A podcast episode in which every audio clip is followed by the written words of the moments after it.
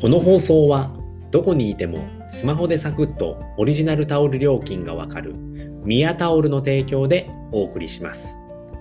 このラジオでは自力で稼ぐゼロからラジオと題し自力で稼ぐための考え方やノウハウやってよかったこと使ってよかったツールを名古屋からお伝えしております。はいこんにちは、えー、7月の22日。午後の部ということでね、ちょっと遅くなってしまったんですけれども、今日から僕は連休になりましたので、えー、まあ土日祝日限定ということでね、あの、自分の好きなものをえー、話すというね、えー、ことを今はやっておりますので、えー、祝日ということで今日もやっていきたいと思います。はい。では今回はですね、えーと、ファイナルファンタジー3の魅力ということでね、お話をしていきたいと思います。はい。よろしくお願いします。ということでね、えー、ファイナルファンタジー3ですね、僕はもうこのゲームがめちゃくちゃ好きなんですけれども、えっ、と、ゲームの中で一番好きなのかって言われると、もうそうですねって言えるぐらい好きなゲームなんですね。えっ、と、ファイナルファンタジー3。これはですね、いつ出たゲームなんだろうな。もうめちゃくちゃ昔なんですけれども、えーと、ちょっと調べてみますね。スパイピと。えファミコンで出たんですね。1990年4月27日発売なんですね。えー、というと、もう21、31年前のソフトですね。もうこれ本当にね、えー、面白いゲームでして、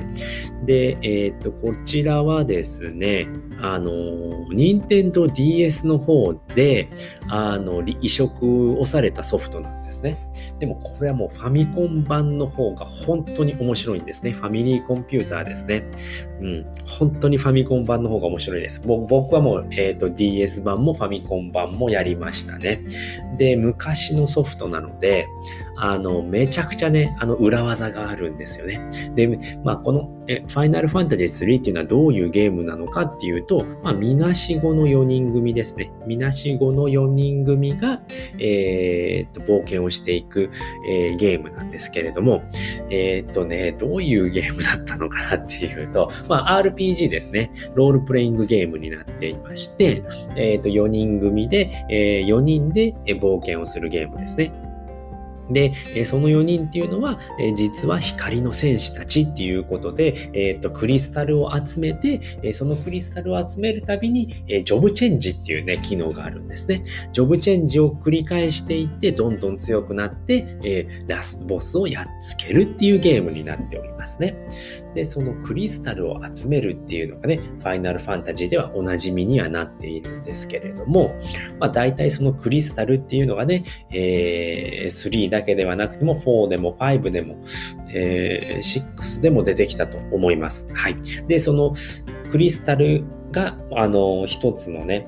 えっ、ー、と、キーワードになってくるわけですよね。で、それで、えー、冒険をしていって、悪いやつをやっつけて、クリアっていうことになるんですけれども、まあ、これはもう本当に面白い。めちゃくちゃ作り込まれたゲームでして、で、初めの世界っていうのがね、ものすごくちっちゃい世界なんですけれども、まあ、えっ、ー、と、中盤になると、まあ、そこを飛び出してでかい世界に行くわけなんですね。で、えっ、ー、と、乗り物もですね、たくさん出てくるんですね。この3になってからっていうのは。えっ、ー、と、2までだと、えっ、ー、と、船しかなかったんですね。船と飛空、飛行、飛行船、飛空艇ですね。飛空艇っていう、で、二つの、えっ、ー、と、ファイナルファンタジーではおなじみの乗り物ですね。船と飛空船っていうのがおなじみなんですけれども、この3からはですね、ものすごくいろんな乗り物が出てくるんですね。で、ファイナルファンタジーといったら、まあ乗り物チョコボっていうのがいるんですけれども、まあそれはね、おなじみでずっといるんですけれども、えっ、ー、と、3になると、えっ、ー、と、まあ、えっ、ー、と、船と飛行船っていうのは、飛空艇ですね。飛空艇っていうのはありますね。で、その次にですね、あの、飛空艇でもめちゃくちゃスピードが速いノーチラス号っていう飛空艇と、えっ、ー、と、めちゃめちゃでかい飛空艇、大戦艦ですね。大戦艦の飛空艇、えっ、ー、と、インビジブル号っていうのがあるんですよね。で、そちらで、えっ、ー、と、いろんなね、あのいろんなね、行けるところがまた変わってくるんですよね。で、ノーチラス号っていうのはめちゃくちゃスピードが速いんで、あの、風がすごいね、突風が吹いているところがあるんですけれども、そこをバーンと突き破っていけるんですよね。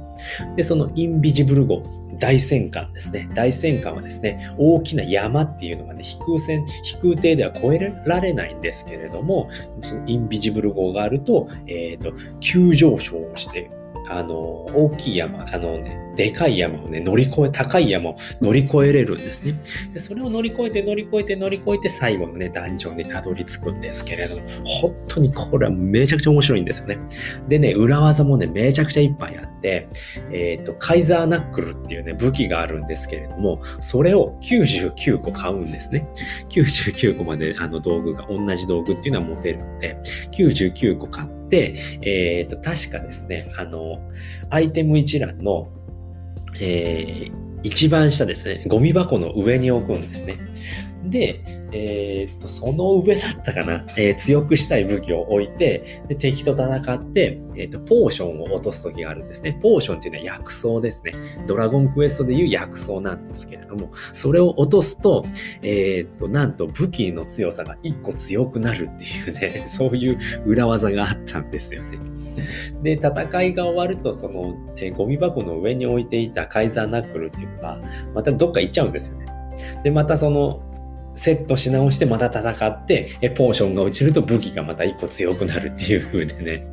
えっ、と、やっていましたね。それをやるともう最強の武器はすぐに作れてしまうっていう風でね。で、最強の武器っていうのは何かっていうと、オニオン装備ってやつがあるんですよね。オニオンソード、オニオン、オニオンシールド、オニオンヘルム、オニオンアーマー、オニオンレッドかな。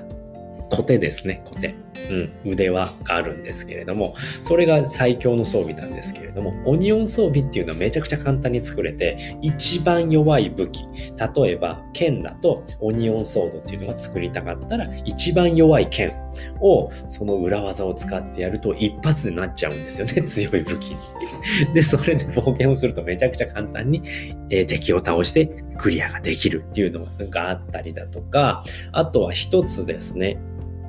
それも、えー、あ、ポーションだったかな。ポーションを99個買うんですね。ポーションを99個買って、そうやって敵と戦って、ポーションを落とすと、え武器が強くなるっていうのと、またそのポーション99個を持っていて、え、ー、と、どっかにセットするんですよね。そのアイテム欄のどこかにセットして、えー、戦って、えー、ポーションを、あの、敵が落とすと、なんと一番上のキャラクター、一人目のキャラクターですね。その主人公、主人公っていうのかな、一人目のキャラクターのレベルが、えっ、ー、と、一回戦うごとにレベルが1ずつ上がっていくようになるんですよね。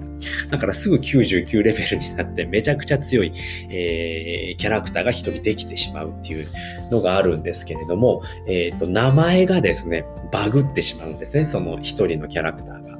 で、え、ー、と、僕の場合で言うと、こうたって名前なんですけれども、えー、頭文字、こっていう文字が、え、ー、と、一つ次の名前になってしまうんですね。あいうえお順ですね。あいうえお、かきくけこ、さしすせそなので、あい、かきくけこのこが、さになってしまうんですね。次の文字なので。そうすると、サウタっていう風にね、名前がなってしまうんですけれども、でもそうやってね、えっ、と、分かっていれば、一つ前の名前にしておけば、ケウタで始めれば、えっ、と、1個ずれてコータになるんで、それで普通の名前でもできちゃうわけなんですよね。で、レベル99に、まあ、1回戦うとレベル上がったっつって、また1回戦うとレベル上がったって言ってね、どんどんレベルが上がってめちゃくちゃ強いキャラクターができてしまうっていうのでね、うん、本当に楽しいゲームでしたね。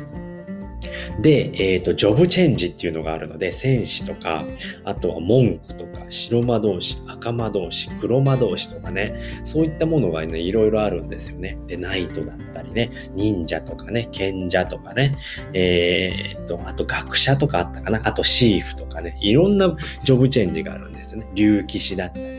でね、そのボスによって、そのジョブチェンジをしてやっつけるボスボスとかね、全員竜騎士にしないと倒せないボスとかね、竜騎士っていうのはジャンプっていうのができてね、あのー戦いの場面からね、消え、消えることができるんですよね。だから敵の攻撃は食らわないとかね、そういうのがあるので、それをうまく使いこなして敵をやっつけるっていうのがね、ものすごく面白いんですよね。で、チョコボもですね、デブチョコボっていうのが出てきてね、それもですね、あの、えっ、と、道具の預かり所になるんですね。デブチョコボが、うん、これ食べておくね、みたいな感じでね、荷物を全部預かってくれるんですよね。で、それを、あの、それがいるのが、その大戦艦のね、インビジブル号の中にデブチョコボがいるんですね。で、ギザールの野菜っていうのを使うとですね、あの、デブチョコボが出てきてですね、なんかよーみたいな感じで出てくるんですよね。で、それでいろんなことができるっていうね、めちゃくちゃ面白いゲームなので、ぜひね、ゲーム好き、RPG 好きですね、あのー